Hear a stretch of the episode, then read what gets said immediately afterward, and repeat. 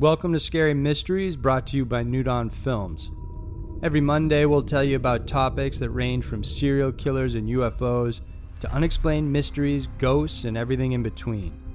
If it's scary and it's mysterious, then we've got you covered. And check us out on YouTube as well if you want to watch each episode. Thanks for tuning in.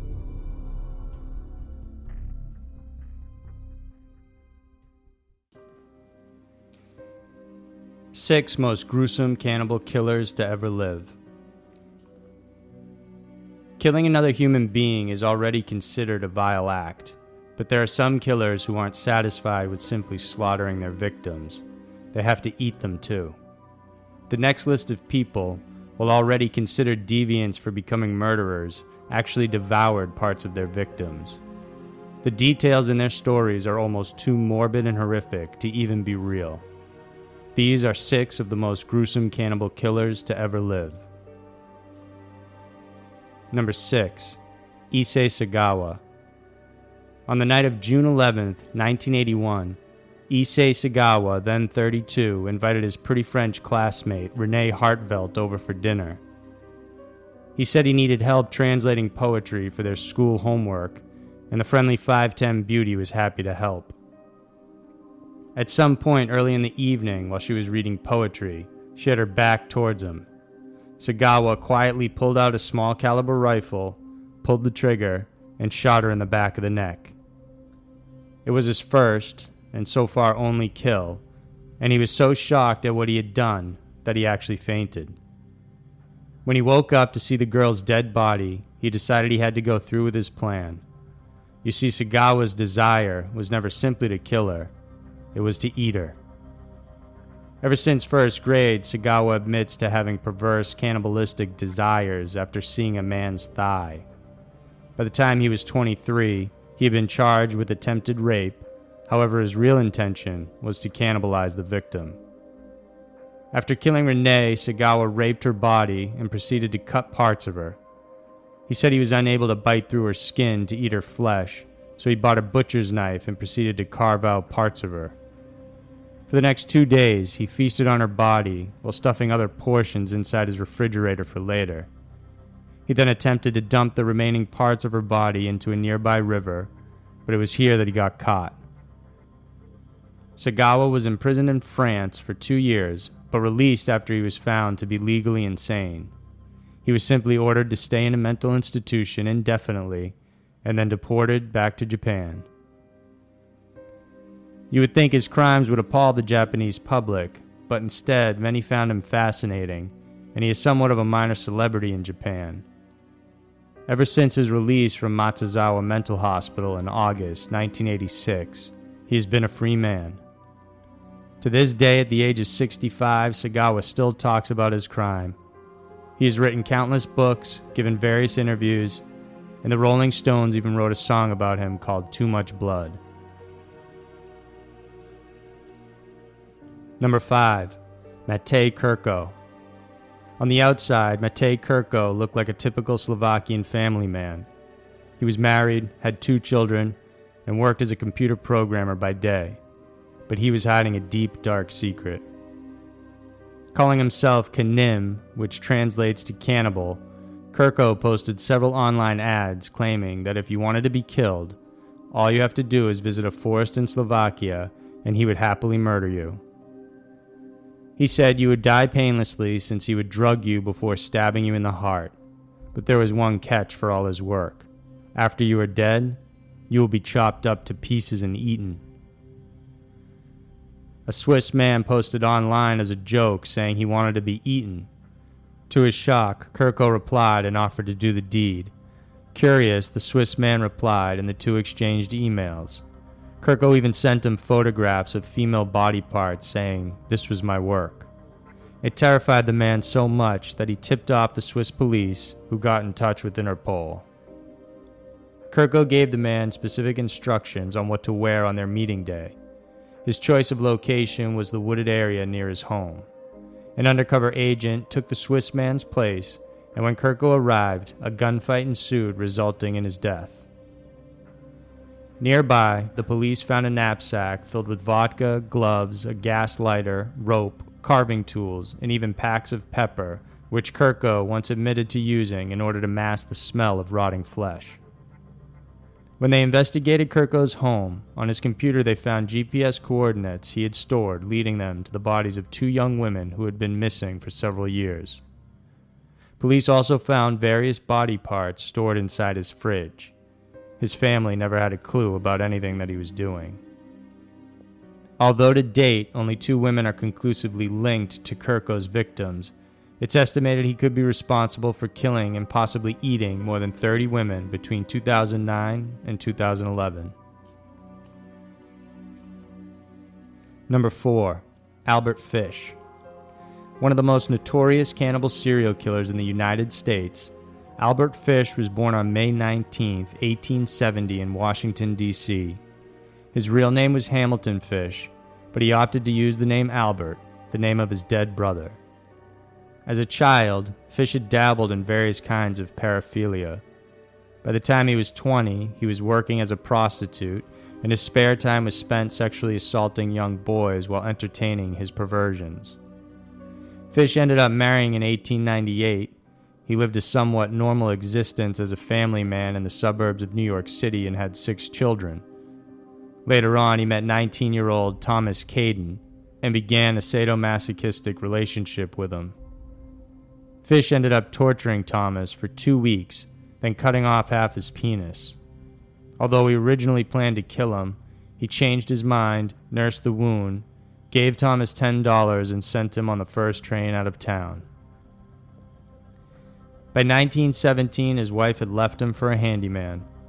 She left the children but took nearly everything else. Breaking down, Fish began suffering from auditory hallucinations and he started to indulge in self harm, inserting needles into his groin and abdomen area. Although there were no clues he abused his children, he did encourage them to paddle him with a nail studded paddle.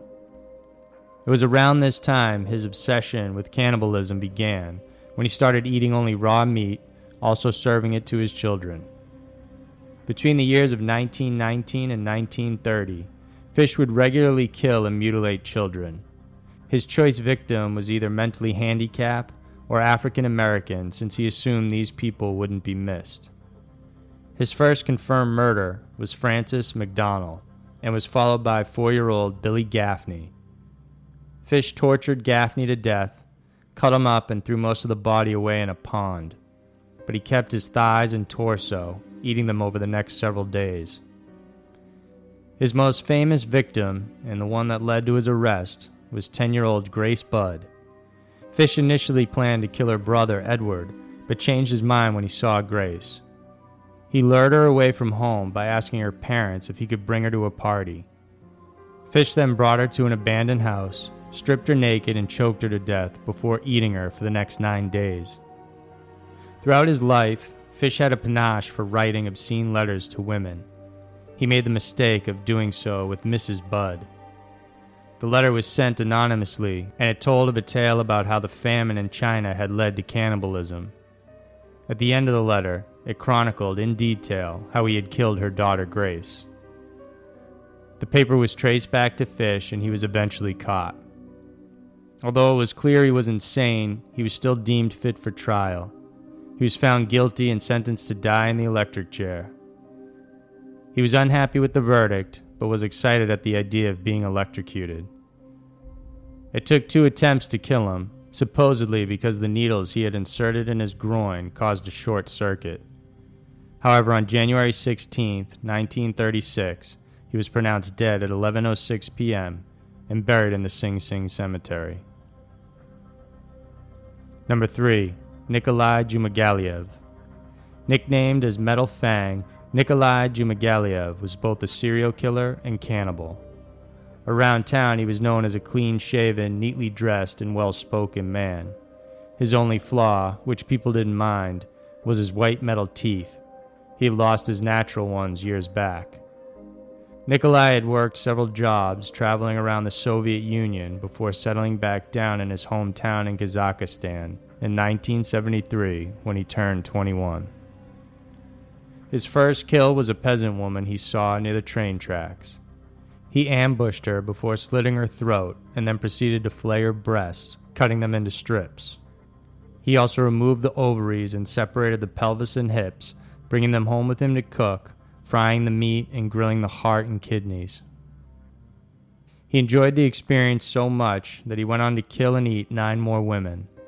On his ninth murder, he actually invited drunken friends over for a snack. But when they discovered a severed woman's head and intestines in the kitchen, they fled in terror. Police were notified, and when the authorities arrived, they found Nikolai on his knees covered in blood. They were so shocked by what they saw that Nikolai managed to escape, but was arrested the next day at his cousin's house. His MO was to stalk and lure women into secluded places of his hometown. He would drink his victims' blood, cannibalize them, and sometimes practice necrophilia. After his arrest, Nikolai was charged for seven of the killings, but was found not guilty due to insanity and committed to an asylum. He escaped in 1989 before being arrested again in 1991. No one knows if he had any victims during this time. As of December 2015, Nikolai managed to escape the asylum again and so far hasn't been apprehended. Number 2. Jeffrey Dahmer. Tall, blond, and blue eyed, Dahmer had a calm demeanor and charm that served as a mask for the notorious killer cannibal inside him. His first kill was in 1978. He was 18 and had just graduated from high school. His victim, Steven Mark Hicks, was also 18 and was hitchhiking to see a rock concert when Jeffrey picked him up and invited him to his home. The two men drank alcohol and talked for most of the night, and when Stephen expressed he wanted to leave, Dahmer attacked him using a dumbbell. He hit him twice in the head before finally choking him to death.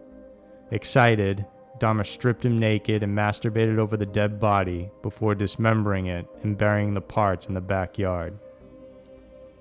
Dahmer enrolled for college but dropped out after only one term because of alcohol abuse. He then enlisted in the Army and after a year and a half was discharged, again due to his drinking. He returned to Ohio and took his second victim, Steven Tuomi. Both of them drank inside a hotel room, and Dahmer woke up with Tuomi dead and no recollection of what had happened the night before. He placed Tuomi's corpse in a suitcase and brought it to his grandmother's basement. There, he dismembered the body and masturbated on it before burying the remains. Soon after his second kill, Dahmer escalated and began seeking out victims.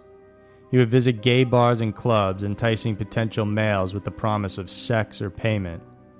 Usually, his victims were minors, and he was arrested for drugging and fondling a 13 year old but while out on bail, killed again. This time it was model Anthony Sears. This would be Dahmer's first victim, where he permanently kept parts of the body as souvenirs. In this case, it was Sears' head and genitals kept in jars filled with acetone. By 1990, Dahmer moved into a new apartment and killed a victim nearly every month. His process would change slightly depending on the circumstances, but it always involved luring the victims, spiking their drinks with sleeping pills, and then killing them. He would flay and dismember them while taking pictures of the process, and the skin would be dissolved in acid and skulls kept as trophies. In 1991, Dahmer was finally arrested after propositioning and attempting to kill Tracy Edwards. Edwards had managed to escape from Dahmer's apartment and flagged down police. When police arrived at his apartment, they found a plethora of evidence, including Polaroids of body parts, a 50 gallon drum with a decomposing body in it, and three heads, a thigh, and a heart in his freezer. After his arrest, he readily admitted to eating various body parts of his victims. While serving 16 terms of life imprisonment for 17 murders, Jeffrey Dahmer was killed in prison by another inmate. Number 1. Alexander Spesivtsev. Also known as Sasha the Cannibal, Russian killer Alexander Spesivtsev takes our top spot. Born in 1970, Alexander never really fit in. As a child, he was often reported to be unsocial, was bullied at school, and didn't have friends. He was, however, close to his mother. Up until he was 12, the two would sleep in the same bed. His mother, Ludmilla, also often showed her young son photographs of dead bodies and corpses from criminal books. By the time he was an adult, Alexander was sentenced and committed to a mental institution for murdering his girlfriend. However, he was later released and continued to live with his mother and their Doberman, and that's when things began to get really bad. Russia's social demise led to a proliferation of street children, and Alexander hated them with a passion. In fact, he had written several philosophical books explaining his hatred for democracy and how these street children were now the garbage of Russia. Eventually, unable to stand the filth any longer, he decided to take matters into his own hands. Between 1991 and 1996, Alexander, along with his mother, would lure these children to their apartment. Once there, they would be brutally killed and then cooked and eaten. He would then dispose of the bodies in the nearby river. Their neighbors often complained of the stench along with the loud rock music that kept coming from their apartment, but the police consistently ignored the complaint, never even checking in on it. In 1996, a water leak happened in their apartment, so the neighbors called the plumber. When no one answered the door, the plumber forcibly opened it and went inside. Several moments later, he staggered out, screaming and asking the people to call the cops. When police came, they entered the apartment and were shocked at what they saw. Blood was everywhere, and various mutilated corpses were strewn about. Bowls of human flesh were found in the kitchen, a headless child's body was in the tub, and there was a human rib cage in the living room. On the couch was a 15 year old girl named Olga. She had been stabbed in the stomach several times, but surprisingly still alive. She was rushed to the hospital and before she died was able to tell the officers what had happened. Ludmilla hired her and two other 13 year old girls to help move some heavy items. After they entered the apartment, they were cornered using the Doberman to intimidate them. Alexander killed one of the girls then had the other two cut a piece of her flesh off, which he gave to his mother to cook up. The Doberman then mauled the second girl to death, and Alexander was in the process of killing Olga when the plumber started breaking the door in. Panicked, Alexander jumped off the balcony and ran. But soon after, both Alexander and his mother were caught and sentenced. He confessed to killing around 19 children and told police both him and his mother had been cannibals for about five years. When the police investigated the apartment, they found more than 80 articles of blood-stained clothing, so it's possible the duo had killed many more. Both mother and son will spend the rest of their lives in jail. Alexander continues to write, and his mother hasn't spoken a single word since her incarceration. So there are six of the most gruesome cannibal killers to ever live. It's one of the greatest abominations to eat human flesh and yet these killers made a sport of it. They killed without mercy, cannibalized their victims, and enjoyed every moment of it. Thanks for listening, and remember to subscribe and check out Scary Mysteries on YouTube as well for additional videos. I'll see you next week.